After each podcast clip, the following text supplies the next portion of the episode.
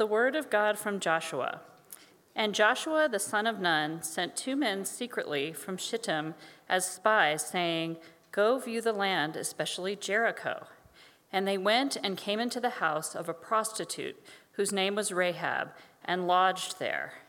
And it was told the king of Jericho, Behold, men of Israel have come here tonight to search out the land.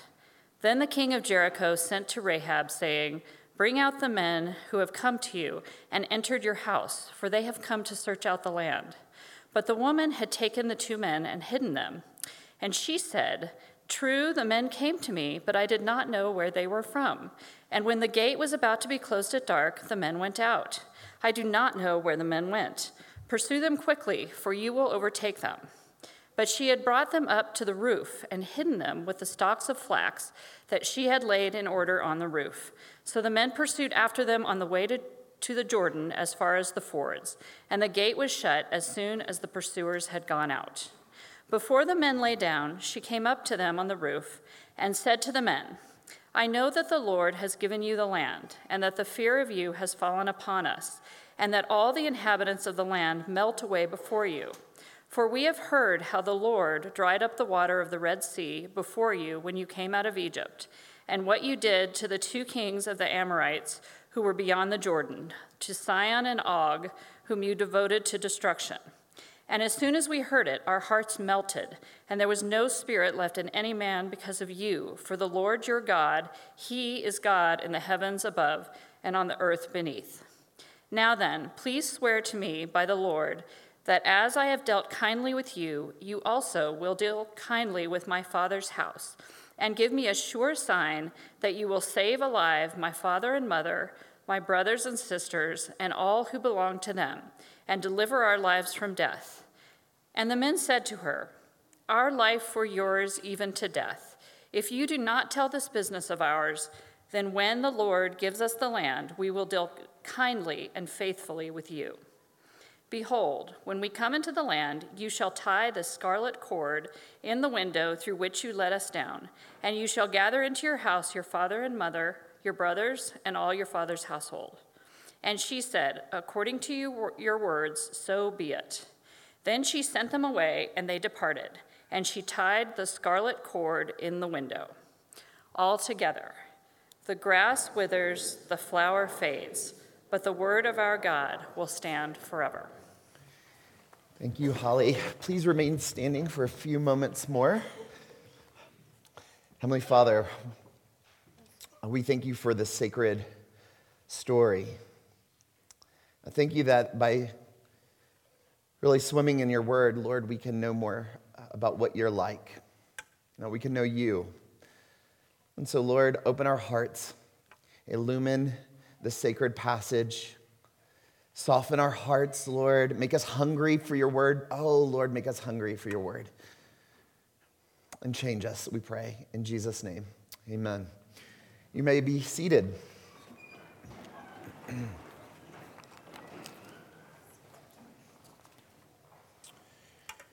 Well, good morning and happy Advent.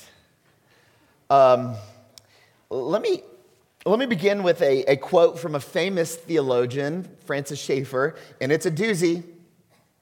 All right? He says, We are all prostitutes, we are all harlots. Each one of us is a whore in the idolatry of our hearts. I warned you. Now, can you imagine hearing those words from a highly educated, refined theologian? He is saying something profoundly true. And in fact, no matter how shocking this is, if you don't understand it, you will not be able to appreciate the beauty of the story that we just heard. The Bible is always very honest and yet surprising about the people who God uses to accomplish his will. So this morning we are going to learn about Rahab the lying prostitute. And uh, when I refer to her as a prostitute, I'm, I am not name calling. I'm not name calling. I'm, I'm actually being quite technical. That is what she did to earn a living. Rahab was a woman who shared her bed with countless clients in exchange for money. And this same woman is beautifully celebrated in the Bible as a model for her incredible faith and virtue. And virtue. Isn't that disturbing? This woman is so precious to God, and He redeems her story. And in fact, according to the lineage of Jesus, that is in Matthew 1, right? Only mentions a handful of women in that lineage. She's one of them. She is the great great grandmother to Jesus. That's why we're studying her in the sermon series, The Mothers of God. And this forces us to ask ourselves a very honest question Do we think we're better than Rahab? Do we think we're morally superior to her? And the answer should be no. Why? Because we are all spiritual prostitutes. The metaphor that the Bible uses to describe people who know God and yet are unfaithful, it's that of a prostitute, and we're all guilty. Spiritual prostitute, being a spiritual prostitute is worse than being a prostitute. I want you to know that. It's worse. And once we establish that, now we're ready to learn from Rahab. We're ready to appreciate this remarkable story. This woman is declared holy and virtuous for her efforts in sanctifying the Holy Land. Now, I don't know about you. This gets me really excited. it does. Because I, like, I desperately want God to use me. I do. I want to be used by God. But when I look at my own life, it's not that great.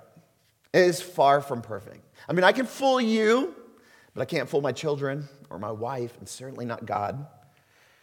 There are so many things that, like, God is still working out in my life. And sometimes I fear that God will not use me until I'm perfect. But together we're going to learn that God has no problem using messy people for his own glory. And so, with that, let me just quickly, as we get into this, let me just give you the background context of where we are. Um, our passage picks up where um, just recently Moses has died. Joshua is now appointed the new leader. He's giving orders to enter into the promised land, into Canaan. But the land is occupied by people who really, frankly, hate Israel. And so Israel has got to conquer cities and cities that are far more strong and far more sophisticated than they are. And this first city is called Jericho. And Jericho is this large city with this virtually impenetrable wall around it, which was fairly common for the time. Well, these two spies are sent into Jericho in order to scout out the city uh, for you know, Israel's very first invasion. And so our passage today is in the context of that very first mission to scout it out to, to see its weaknesses and so forth. And there's a, there's a handful of ways we can study this passage. What we're going to do is we're going to evaluate it by asking this, the text three questions Who does God use? How does God use them? And when does God start to use them? Who, how, and when? Let's start with our first question Who does God use? So the drama in our passage begins almost immediately. The two spies enter the city by the hospitality of Rahab. As I mentioned earlier, there's this wall that's built around the city. In fact, um, various habitations are actually built into the wall itself. It's a significant wall, and so your house would be like the back wall would be the outer wall of the city.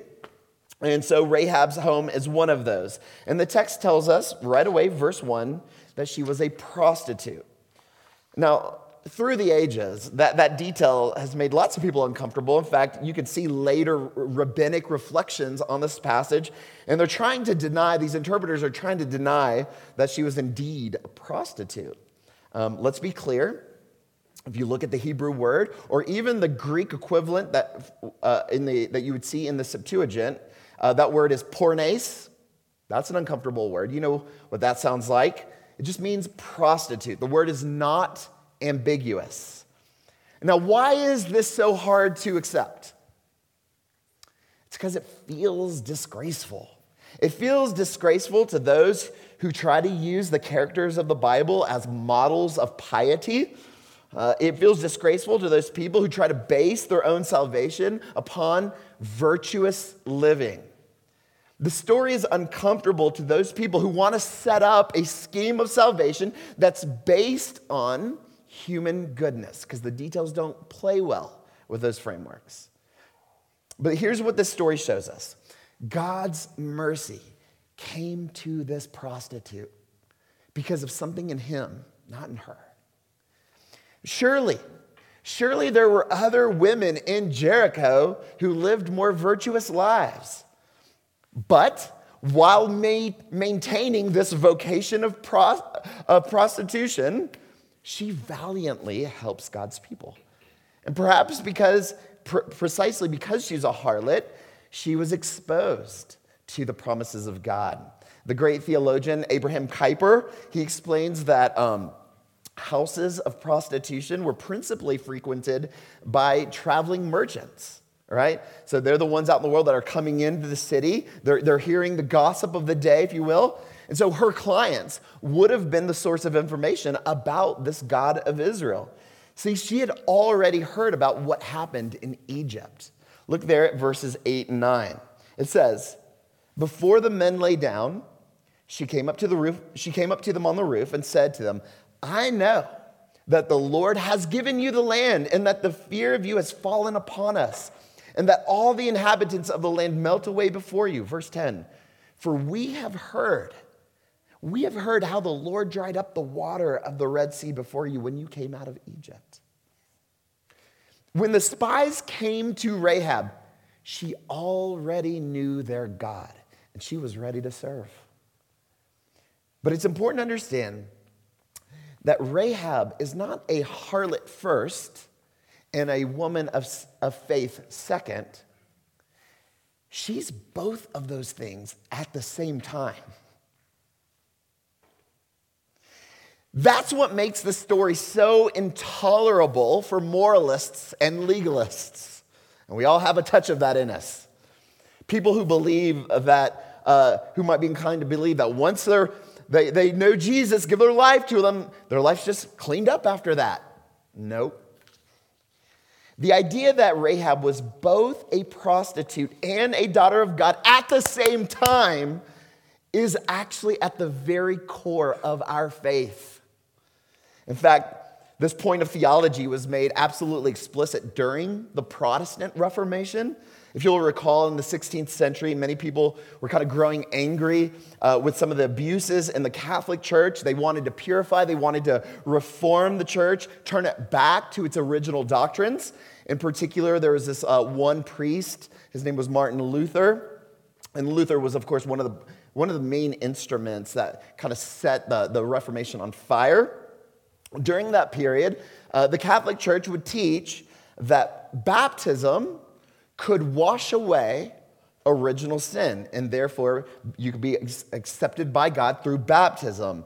And so then it was uh, the charge of the individual to keep sin away through penance or indulgences, right? Something like that.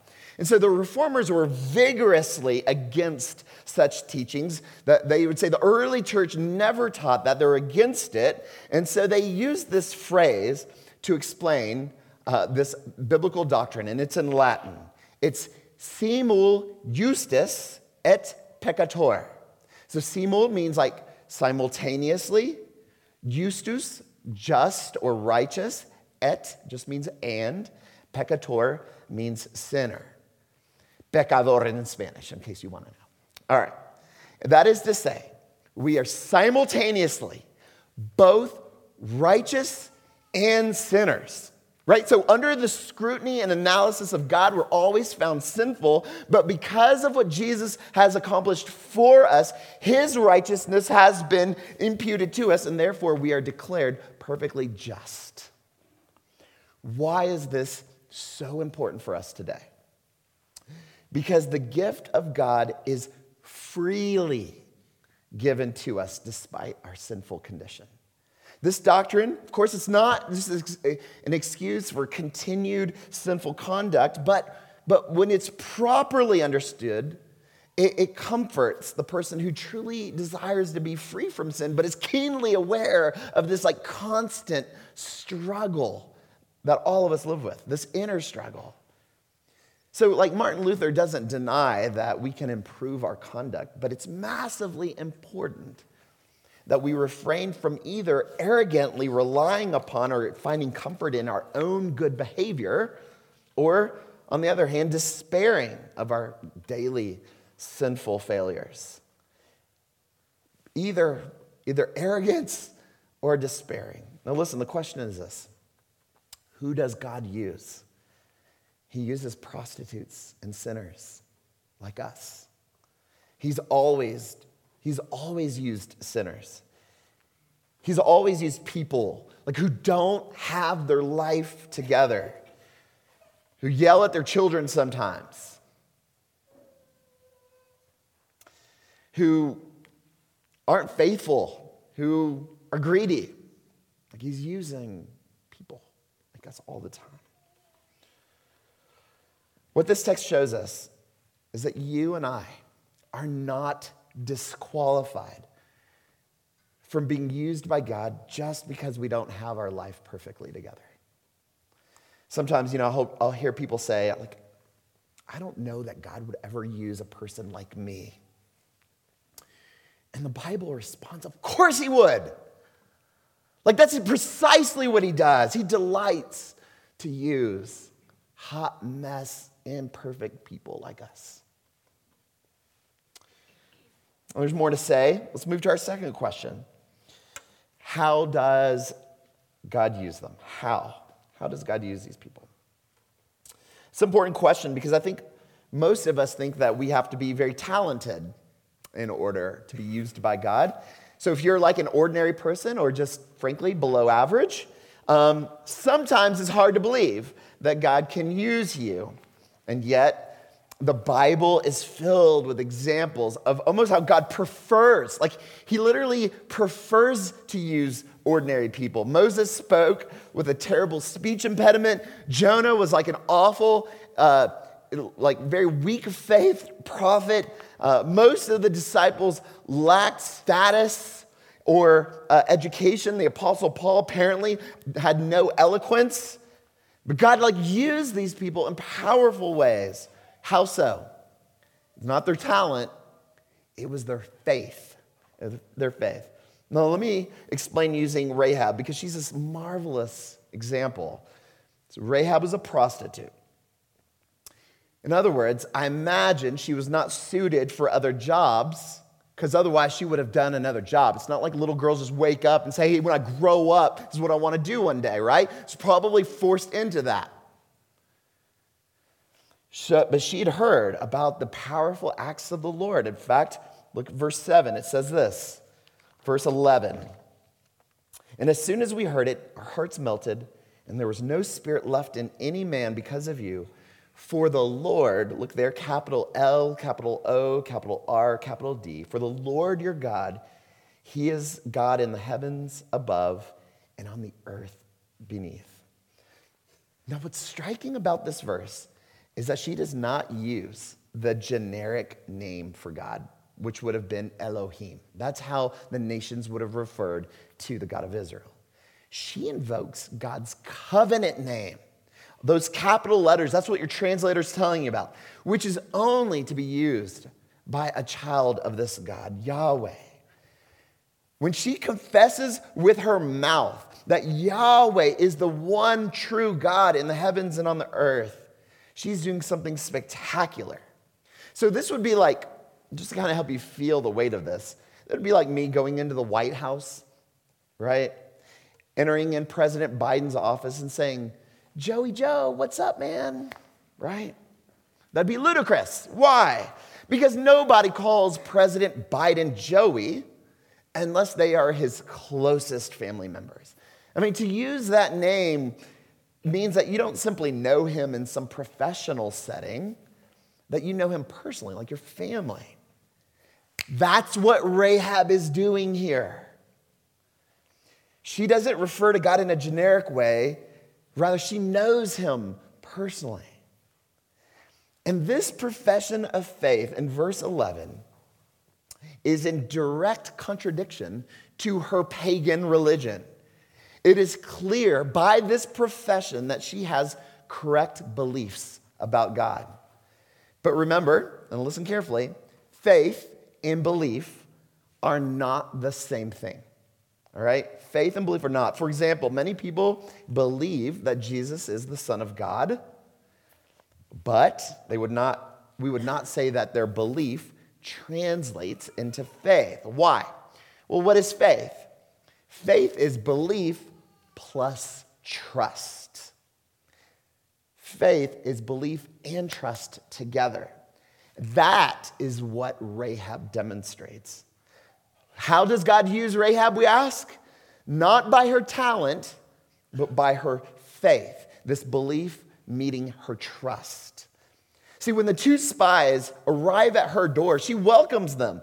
Apparently, these spies were identified and reported to the king. And so the king's men went to the prostitute's house to investigate. And what did she do? She put her life at stake for theirs. She lied and protected them. Okay, real quick, I feel like I have to say this. Give me a couple sentences to tell you about lying here. So, in the Ten Commandments, we're told that lying is wrong. It's absolutely true, kids, it's wrong. It's also important to understand that the Ten Commandments have a context, and that context is, is that, they are, that they, these commandments govern the affairs of ordinary circumstances. But what we see in our text is a war against the enemies of God. And so, lying in this particular context is something very different. It's a ruse. Lying in this context is actually virtuous. So, like, for instance, let me illustrate this for you. When I was in the military, I, um, I was an intelligence officer. So I had access to very sensitive information. And I knew that if I were ever caught by enemy troops, it would be my responsibility to lie and to mislead my interrogators in order to protect the lives of so many countless others. You see, so this is not about results justifying the means. This is about the shape of virtue in various contexts. That's what we're seeing here in our story. So, Rahab, back to our story here, Rahab lies to the king's men in order to protect the spies. And you can imagine, like, right, how grateful the spies were. What she is doing in that moment is trusting God, trusting God more than her circumstances. Because listen, if Israel fails to conquer Jericho, she would have been immediately killed as a traitor. She was putting her life and her trust in the hands of the God of Israel. Rahab didn't simply believe in Yahweh, she trusted him even at the risk of death. She was committed in every way. That, that is biblical faith, not just belief. Faith is the idea that we can trust God to take care of our needs. Even if it means death, we can trust in that too. And by trusting that He's going to take care of us, right? we can risk like she did. We, we can walk in obedience in hard circumstances. Faith says that we are free to be radically obedient because it is God who is taking care of us. There's always been a correlation between what we profess and how we live. And so, right now, like in your seats, as even you hear this ancient story, when you search your hearts, what is that one place in your life where you know God is calling you to obey, to trust, and you don't want to? You don't want to because you believe in Him, but you don't know if you can trust Him. You're afraid to rest in Him. See, while you believe in God, you have not actually activated faith, which comes by trust. And that's what I want for you. That's what the scriptures are calling us to. God uses people when they employ and activate their faith. God used Rahab not because she was talented. You hear me? Not because she was talented, but because she coupled her profession of belief with a profound trust in the God of Israel. All right, so far we have answered two questions Who does God use, and how does God use them? And we've established that God uses sinful, imperfect people, and He uses them by their faith, not their talent. So now we're at our final question When? When does God start using them? So I stated earlier that Rahab is not a prostitute first and then a woman of faith second. Like she's both of those things at the same time. So if you're a moralist, this is one of those stories that just completely disturbs and interrupts your theology, right? The details of the story are really messy, and let me just complicate it further with more details of the story. There is no reason to suspect that she stopped being a prostitute until the walls of Jericho fell and she was married into the people of Israel. And let me explain from the text. So Rahab makes a deal with the spies. In exchange for protecting the spies, Rahab wanted her entire family to be spared when the war began. Listen to her petition. This is verse 12 and 13. Now then, she says, Please swear to me by the Lord that as I have dealt kindly with you, you also will deal kindly with my father's house and give me a sure sign that you will save alive my father and mother, my brothers and sisters, and all who belong to them, and deliver their lives from death. Now, we know how the story goes, right? Israel uh, comes, although they're far less sophisticated than those people of Jericho, and uh, the walls come tumbling down, right? And God wins this war for them. But Rahab made a deal, and Joshua intends to keep his word. So listen to what Joshua says. This is four chapters later in uh, chapter six, and when the actual war is happening. This is Joshua 6, verse 22. It says, But to the two men who had spied out the land, Joshua said, Go into the prostitute's house and bring out from there the woman and all who belong to her as you swore to her. Now, notice Joshua does not call her by her name. He could have said, Hey, go to Rahab's house. He didn't do that. He says, Go to the prostitute's house. Like, like what's going on there? Is like Joshua making fun of her? No, like he's being technical, like she was a prostitute. Selling her body is how she fed her family.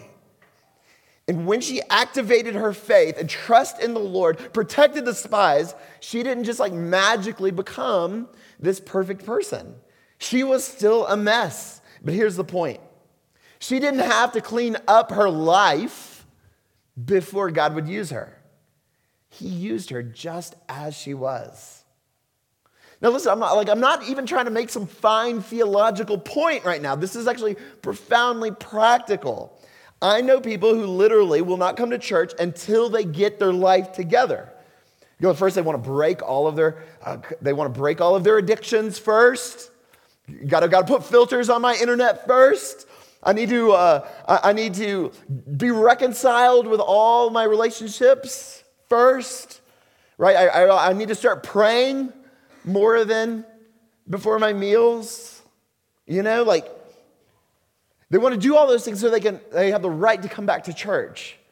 And clearly, and you, and you can't miss this, clearly they are misunderstanding the gospel. That's like saying, hey, like you need to take a shower so that you're ready to take a shower. You, you know? Like we don't go to God when we're cleaned up. We go to God in order to be cleaned up. It's God's love that comes to us first that cleans us up. Did you see? Like, you can't miss this point.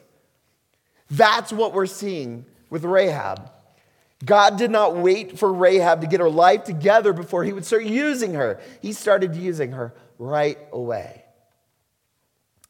In the book of Hebrews, in the New Testament, like the author compliments Rahab's faith. And he compliments her faith while she is still a practicing prostitute. You remember Hebrews chapter 11, the hall of faith? There's only a handful of women that are even mentioned. Rahab gets a mention. And this is what it says this is Hebrews 11 31. By faith, Rahab the prostitute, he says, he clarifies, did not perish with those who were disobedient because she had given a friendly welcome to the spies. Notice that the author of Hebrews proudly reminds everyone that she was a prostitute. He doesn't even try to hide it. Listen, that's not an outlier. Like, that's the whole New Testament. But the, the testimony of like 11 uneducated fishermen with like questionable like discipline, a few women with dubious sexual past, Christianity in the first century explodes. And within three centuries, it became the greatest religion the world has ever known. And that's where we are today. Christianity did not grow through powerful people, it grew strong through slaves, women, poor people. And in fact, powerful people are the ones who rejected Christianity, while the lower classes surrendered to Jesus in mass. That is still the case today. Poor people are more likely to place their faith in Jesus than are rich people. The phenomena of deconstruction happens among rich people, not poor people. Why is this? Why is this true among the poor and the broken? It's because our faith has this intrinsic way of speaking dignity to us. We experience dignity by our faith, not our performance, not our status. And so, if you feel performance, if you feel proud of your performance and status, you don't need Christianity. It's just the people who desperately want it and can't get it, and it comes only by faith. This means that even prostitutes are, in, are valuable and important participants in God's grand history, that they are privileged in some strange, beautiful way. That's why Christians should never be judgy. God treasures the most unlikely people. This concept is what sets Christianity apart, you see. See, the world's economy and framework teaches that talented people receive their treasure. Good people receive their treasure. Intellectual people receive their treasure. But Christianity says that prostitutes and sinners are God's treasure. Bury that deep in your hearts. God accepted Rahab even while she was a prostitute, and that fact is meant to encourage our hearts to. So I try to answer three questions Who does God use? How does He use them? And when does He start using them? Man, those answers are surprising, right? God loves and uses sinners by faith right away. And this beautiful depiction of God's grace in Rahab's life is meant, you're supposed to read it, and it's meant to provoke admiration for the Lord, the one who loves spiritual prostitutes. Your admiration and loyalty to the Lord is what will give you power to even desire holiness in the first place. Listen, the Lord loves you just as you are. And he loves you so much. He's so nuts about you. He is not going to leave you as you are. He wants to grow and mature you.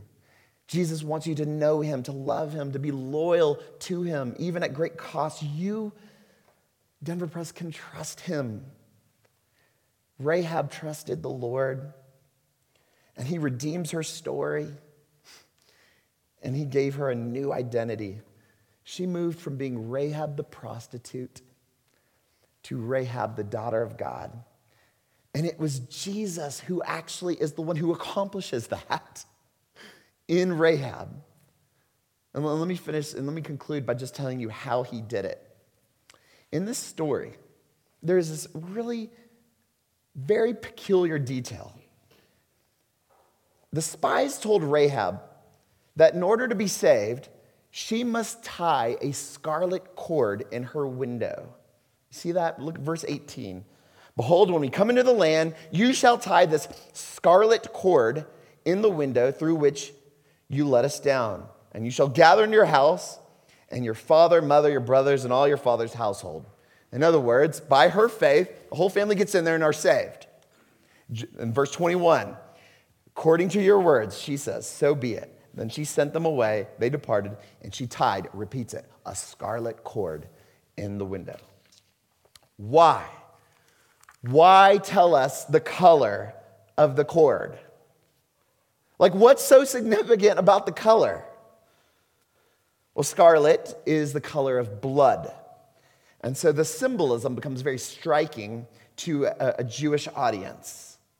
Every Jew knew that each year on the Passover, they're supposed to slaughter a lamb, take its scarlet blood, and put it on their doorposts. How come? Because on the very first Passover, God sent the angel of death to destroy the firstborn child of every family. But if the doorposts were covered with the lamb's scarlet blood, then the angel of death would pass over, and the entire family, those within its doors, would be spared. These spies were well aware of this symbolism. They had practiced the Passover.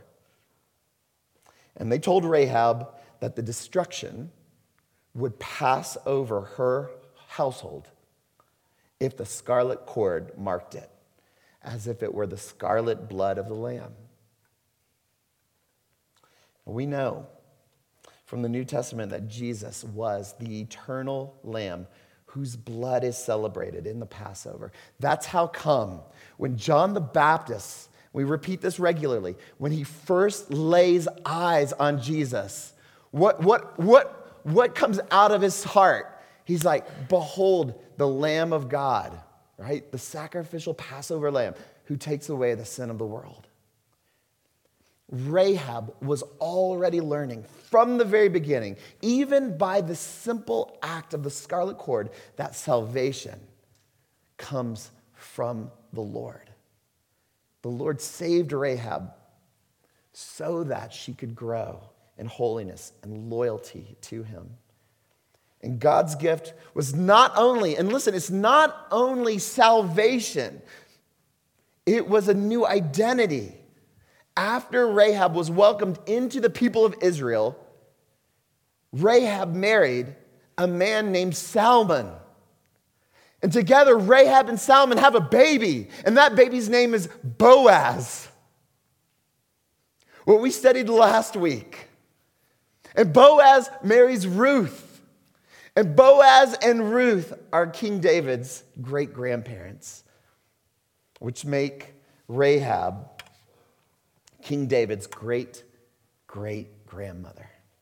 And not only that, that makes her the great great great grandmother of Jesus the Christ, too. Rahab is saved, but it's more than that she becomes a part of the very lineage of our Lord and Savior Jesus.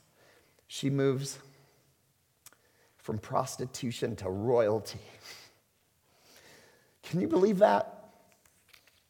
If you can, then you have all the resources necessary to truly grow in humility and holiness and joy. Amen. Amen.